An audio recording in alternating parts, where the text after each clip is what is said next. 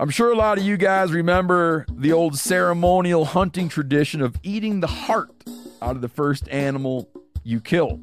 Meat from those organs are among the most nutrient rich foods on the planet. You can get those same benefits your ancestors craved via convenient daily capsules from Heart and Soil. Find out more at heartandsoil.co. And remember, use code MeatEater for 10% off your purchase. There's nothing like snook hook sets at dawn or catching a tarpon in the moonlight. Find your next fishing trip made easy on fishingbooker.com and experience the magic of the Sunshine State or any other destination on your fishing bucket list. Book a blue water adventure in search of sailfish or go snapper fishing with the kids. With over 6,000 captains and trips to choose from, planning your next one just got a whole lot easier. Download the Fishing Booker app on the Google Play or App Store or visit them online at fishingbooker.com to book your trip today.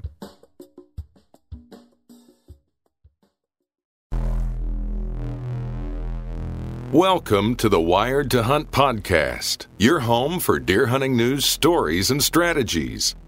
And now, your host, Mark Kenyon. Welcome to the Wired to Hunt podcast. I'm your host, Mark Kenyon, and this is episode number 389. And today, we're back for another Rut Fresh radio episode in which we're getting from the field updates from all the country on current deer activity, deer behavior, and the tactics that are working right now.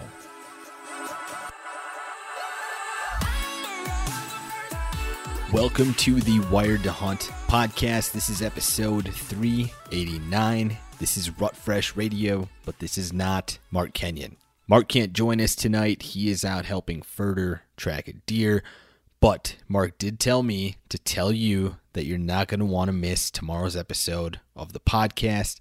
He has an update for us on his target buck, Tran, but I'm not going to say any more than that. If Mark were joining me, um, we would certainly discuss how late November is still a good time to be in the woods. Mark would have something motivational for you about how you shouldn't give up and the rut is still happening. So you're just going to have to use your imagination on what he would say. If you don't want to use your imagination, go over to themeateater.com and type in how to kill a whitetail buck in late November. Mark wrote that article last November, but it applies to this year as well. And it talks about how you can get it done during the second half of the rut and why some big buck hunters actually prefer this to any other part of the season. Another article is publishing tomorrow, November 19th, on themeateater.com from Tony Peterson, and that is called How to Kill a Whitetail Buck During the Second Half of the Rut. In it, Tony talks about how you need to change two things to be successful this time of year. One of them is your expectations, and the other is your strategy. So, check out that article tomorrow afternoon, and you're going to learn whatever you would have picked up from hearing me and Mark talk about in this intro. All right, now I'm going to get back to the regularly scheduled programming, and the hunters that we talked to this week are Bryce Lamley from Nebraska, Brett Joy from New Hampshire, Josh Rooker from Illinois, and Caden Starnes in Mississippi.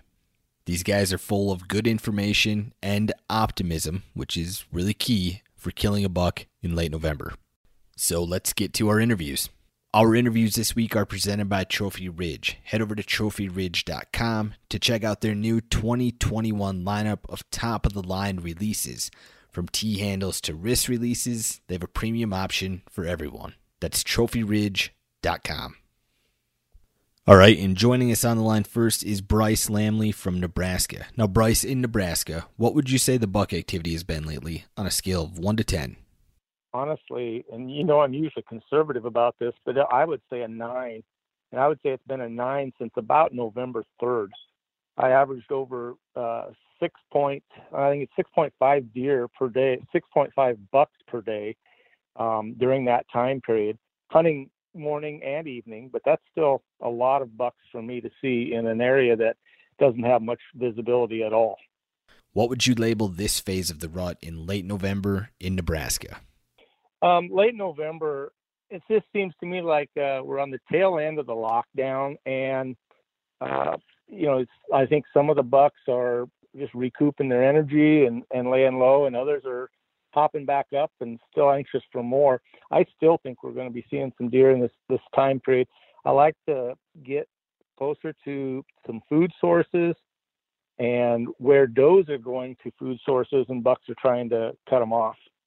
You mentioned food sources. What food sources do you think are relevant right now in the Great Plains? Well, I think obviously your corn and, and if there's still some beans left. Um, we've also got some alfalfa and milo, but not in my area. I wish we had that. If the corn and beans are are harvested, and if the corn is just under, there's not much cover out there, and so it seems to me like a lot of the feeding is done nocturnally. And so, you know, the sun sets and there's nothing out in the field. Sun rises, there's nothing out in the field, but they've been there overnight.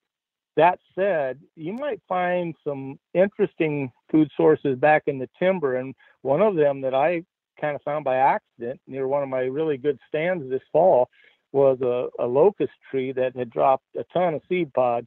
And every deer, doe and buck that came by, stopped for a minute, two minutes, and sometimes even an hour just gobbling up seed pods from those locusts. And I think if you've got, you know, a, a situation like that where maybe deer are hungry during the day, but not a lot of uh, egg type food or acorns left, they might be gravitating towards something like a locust tree, or maybe like if you do still have acorns left, something like that. What do you expect to see for sign making during the week of Thanksgiving? Well, it seems to me like that's kind of the time when maybe bucks will start coming back to the scrapes. Uh, my trail cameras over scrapes didn't show much the last couple of weeks. I think deer were busy chasing the real thing. Um, if they did, they walked right through them. They didn't really stop and for the most part. And so I think it's kind of a time where they start revisiting scrapes. It's also a good place to maybe take inventory and if uh, you're trying to figure out what has survived thus far, we're in the middle of our gun season here in Nebraska right now. And so I'm always curious about Thanksgiving time to try to start taking inventory and seeing which bucks made it and which bucks I still have to hunt in, in through late November and through the month of December. I know you've had a lot of success bow hunting from the ground. What do those setups look like during the second half of the rut? Well, I I would say from the ground and from low tree stands. I I have tree stands six, eight, ten feet. Probably the majority of my stands are eight to ten feet, and um, also a lot of ground setups too. And I think again, you need to be if you're hunting from the ground, you might want to consider places that don't have a ton of doe traffic because eventually you may get picked off. Or if you do, it's it's passing through. It's not loitering around. It gives you a better chance of remaining undetected. I also like um, those areas maybe where um, either of those areas where does like to hide from bucks, and maybe that might be the heaviest cover. And on one of my timbers, it's a patch of cedars that you can barely crawl through. And so I like to be downwind of something like that. So a buck cruising by might come through on the downwind side of, of that cover using his nose to check what he can't hardly see. And if I'm downwind of him, I've got a chance, and he's probably not paying a whole lot of attention to me. We had an ice storm here in Nebraska that took a lot of trees and, and branches down, and it has totally remade the forest where I hunt. And I think that's going to offer actually some more opportunity for places to hide um, when a guy's wanting to try to hunt from the ground. When you're hunting in late November, do you historically expect to see better movement in the morning or the evening? Well, it's interesting. In in uh, November one through about November 14 period, I was seeing a little bit better action first two hours of morning, and then the very last hour of the evening, and then of course any time in between. Between, but those were the the best time periods. It's the very first two hours and the last hour. It seems like after the the rut, that doesn't really change a whole lot for me. I guess I look at uh, seeing less daytime activity, middle of the day, and so I, I'm able to hunt, uh, cut my hunts a little bit shorter. I don't have to stay out all day and that type of thing. If you have a good food source and it gets cold both, then I think the evenings are better because then I think the, they're more anxious to you know replenish their stores and and uh, get out there and try to put the weight back on. And if you've got a good food source like a standing cornfield or maybe a cornfield that's not been disc under or some standing beans, I think that would be a gold mine, especially in the evening. Going forward, then in this next week or so, what do you think that buck activity is going to be on a scale of 1 to 10 in Nebraska? I still give it a nine. I'm seeing a lot of bucks showing up on social media. They're getting killed gun and bow. And uh, I've always liked that Thanksgiving time period all the way through about December 10th or 12th or 15th. It just seems like that uh, the bucks that survive our gun season are still active and still trying to find some loving. All right, Bryce, great information. Good luck with the rest of your season, and thanks for joining me. Oh, thank you. Thank you very much. All right, and joining us on the line next is Caden Starnes from Rugged Whitetail in Mississippi. Now, Caden, in Mississippi, what would you say the buck activity has been lately on a scale of 1 to 10? Uh, lately, I'm going to say it's been around a 4. Uh, it's been pretty pretty warm weather here in Mississippi. Um, they, they haven't been on their feet a whole lot. I have been seeing some get up kind of early. Depends on how close you are to bedding. Um, I'm not seeing any on the food sources till well after dark, but um, I'm gonna I'm gonna put it as a four. Uh, they just haven't been moving a whole lot because of the weather, but hopefully that picks up because a little bit of a cool weather coming in. Are you still seeing bachelor groups together then? Yeah, I, I actually have. The other day I saw a few bucks grouped together, and um, me and me and Dad both have been seeing bucks still together. Haven't really seen them separating yet. Are you seeing any sign making right now in Mississippi? I actually seen a, a lot of scrapes opening up. Um, been seeing a lot of rubs, but just here in the past week, I've seen a lot of scrapes been opening up, and um, a, a lot of rubs getting laid down. A lot of big tracks are starting to get laid down too. During this very early pre-rut in Mississippi, are you primarily hunting evenings or are you hunting mornings as well? I'm hunting both. Uh, I tend to scout a lot in the morning. I scout a lot of public, so I've been scouting a lot of public in the morning, and I'll hunt the evening more just because it's been kind of warm, and uh, I haven't seen them on the street a whole lot right now. But I'm going to start hunting mornings here pretty soon. When you're scouting on public land in Mississippi in season, what sorts of things are you looking for right now? Right now, I'm I'm looking for the sign. I'm looking for fresh sign, uh, scrapes right now, um, rubs, fresh rubs. looking for big tracks. Uh, I usually try to stick to the uh, transitions, and then I'll follow the sign back from there to bedding. Um, if I find an acorn tree that, that there's a lot of, you know, sign under, I might fit that, but I, I try to stick close to bedding. What does an ideal bedding location look like in Mississippi? Well, it it all depends on where you're at. You know, um, some some places are it, it, varies across the state is what I'm trying to get at. Um, I, I try to get pretty close to thick areas. I I found the bucks that the, they like really thick areas or places far away from hunters tend to, where they tend to be. Where are your trail cameras placed right now? Uh, I've got a few cameras placed on scrapes. Um, I have a few on the trails that are exiting bedding. I, I, I don't really don't run a lot of cameras, but um, one I do, I usually keep them on the scrapes. I try to keep them far away so I don't, you know, bump any deer out. You mentioned that you're not really focused on food sources yet. When does that change for you? It will change as we get into January. Really, um, I just I don't stick close to food. I found that the bucks, and it all depends on where you're at. Some places uh, do good, but I found that the bucks don't usually come out till right at dark, and you need to be close to that bedding. And uh, but into January, I will get closer to food and stay on food, or even early season, uh, like right out of the gate, the first the first week in October, I'll, I'll hunt persimmons or I'll hunt an acorn tree if it's dropping. Do you do any calling during this phase of the rut in Mississippi? Uh, not really. Uh, I found that deer here they really don't react. I mean, they do react a little bit to calling, but right now I'm not doing any calling. But once you get like into the peak rut, I will do a little bit of calling, but mostly just grunts or even a, a doe estrus bleat, but but nothing, no rattling or anything like that. Going forward, then this next week or so, what do you think that buck activity is going to be on a scale of one to ten in Mississippi? I'm going to put it on a seven. Uh, the cooler weather came in a little bit, so I'm thinking they're going to get on the feet a little bit earlier. And as we get closer to the rut, I think they're going to start cruising around a little bit more, looking for those early does. All right, Caden, a lot of season for you to go in Mississippi. Good luck and thanks for joining me. Thank you. All right, and joining us on the line next is Josh Rooker from Advantage Whitetail in Illinois. Now, Josh, in Illinois, what would you say the buck activity has been lately on a scale of 1 to 10? Uh, right now, I would say on a scale of 1 to 10, it's probably about a 7. Um, we've seen some really good activity in some parts of the state. Um, our team, Advantage Whitetail team, actually hunts different couple parts of the state. Uh, the west central part has been a little bit slower uh, the last week or so here, um, and then uh, but the northwest corner in Joe Daviess County, where uh, the other half of our team hunts, uh, activity's been really good. We've been seeing a lot of deer. Um, majority of the bucks we've been seeing um, have been cruising, looking for you know these last does of the of the rut season here, um, and we've been seeing all age class of bucks, a year and a half, two and a half, uh, three and a half, four and a half, and, and older deer as well. Um, more recently, uh, some of the more mature deer have been with those, um, so they've been a little bit difficult. Uh, I guess to call at. They haven't really been responding much to calling, but uh, most of the younger deer um, have been very, very receptive to calling, um, whether it be a, a doe bleat or a, a buck grunt, um, or even rattling for that matter. If you were to label this phase of the rut in Illinois, what would you call it?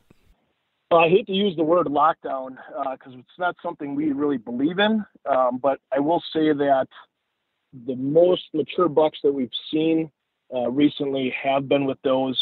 Again, they have not been very receptive to, to calling, um, and, and more or less they're just following those does where, wherever they're going.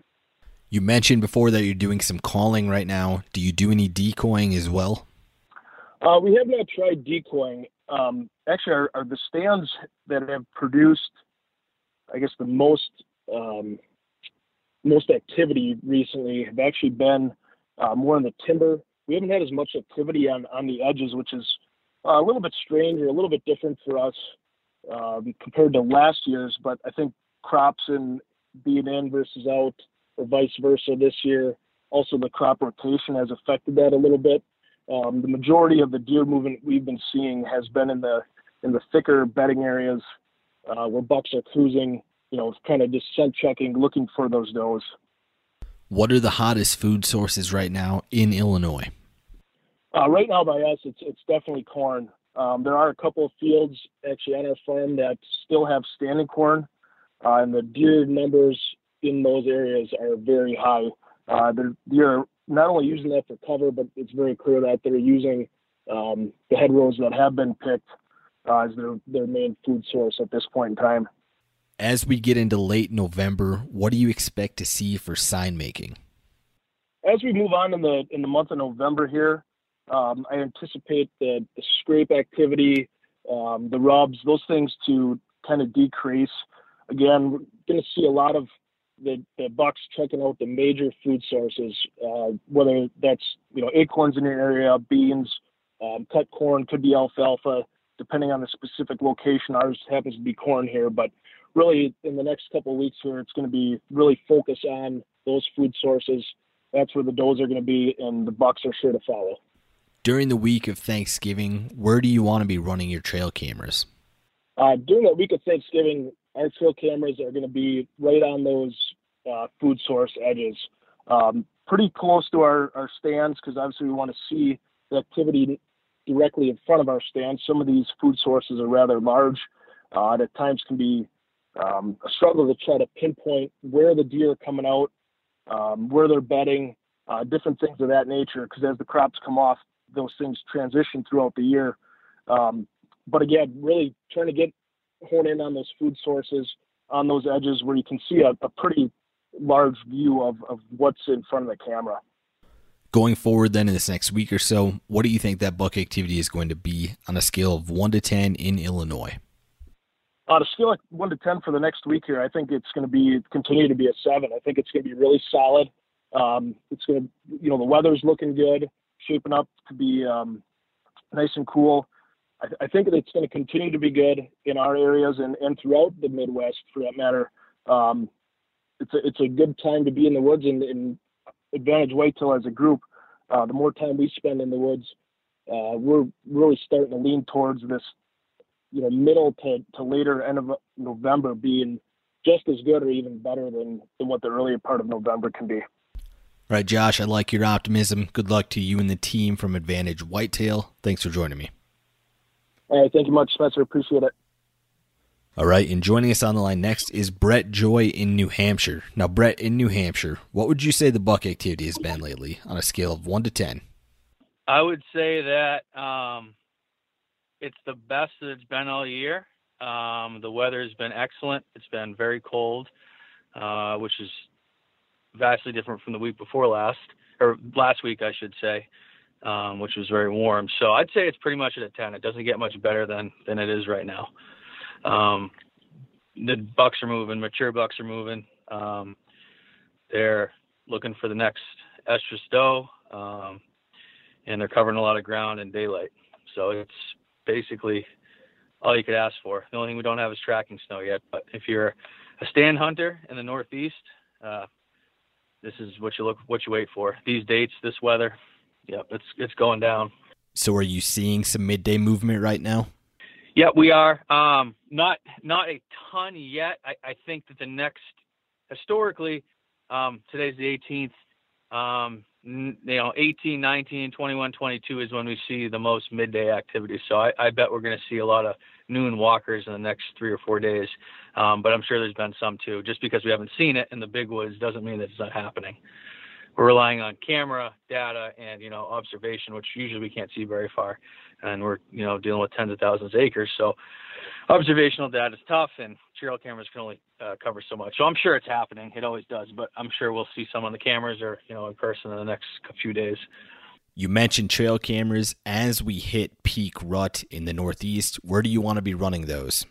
Um, the only difference is I may put some on major like trails, like travel areas, pinch points, funnels, uh, you know, just main travel corridors where those deer are, you know, using to get from point A to point B. I will say though, I don't rely a ton on trail camera data this time of year, just because you know when bucks are going from A to B, they're not moseying around, they're not taking their time, and there's just less opportunity for them to walk in front of your camera. So um, just because you're not getting pictures of the bucks you want to, if you've had them in the last couple weeks, two three weeks, you can expect that they're going to be somewhere close, and at any point they could cruise by you. So I wouldn't get too down if you know the picture or have a picture of the buck you're after, you know, in the last few days. Um, you know, we, we have been getting some good pictures, but it's definitely tailed off then or tailed off since you know late October, the first week in November. So they're still on scrapes, a lot of them, and those bucks are hitting scrapes kind of if they're in their way, I would say. But it's not like they're going out of their way working scrapes, making a bunch of new ones. They are to an extent, but the scraping activity has definitely declined. Um, and subsequently the trail camera activity has declined as well. But that doesn't mean the deer or the buck activity has declined. It's actually increased.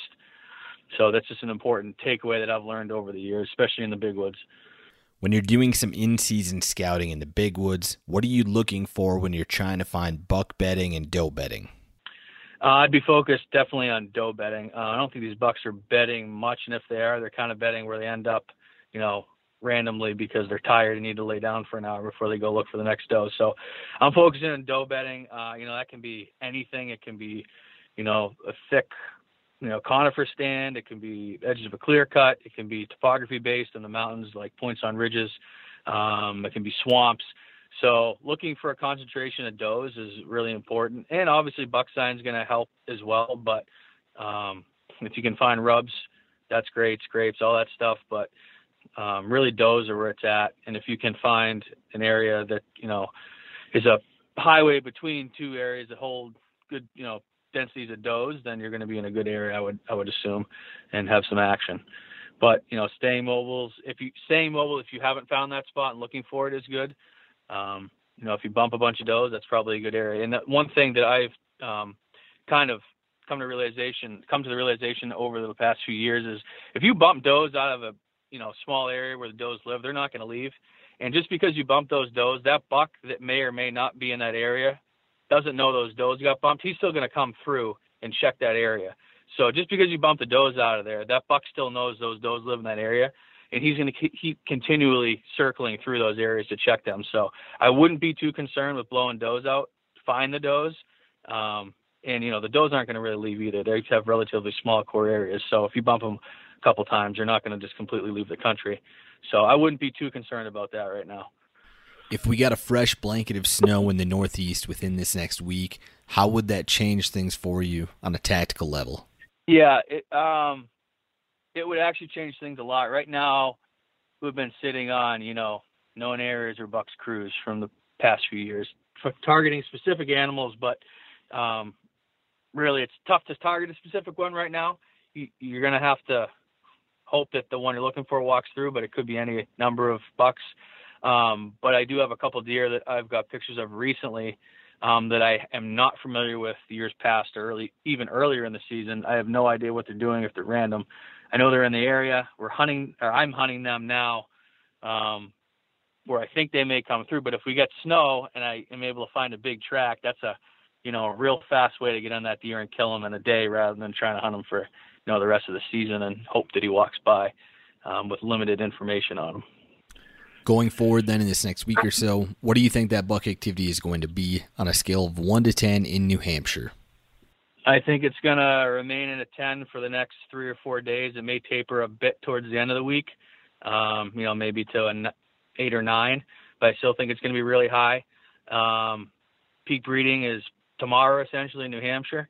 Um, so that's great. And just on the other side of peak breeding, maybe the 22nd to 27th is really good, um, really good action. A lot of older deer up cruising, looking for does. It's going to start to taper off, you know, towards the 30th a little bit. You're still going to have good activity, but just maybe not the midday, all out zombie mode cruising, as I call it, where those deer just just searching and searching relentlessly.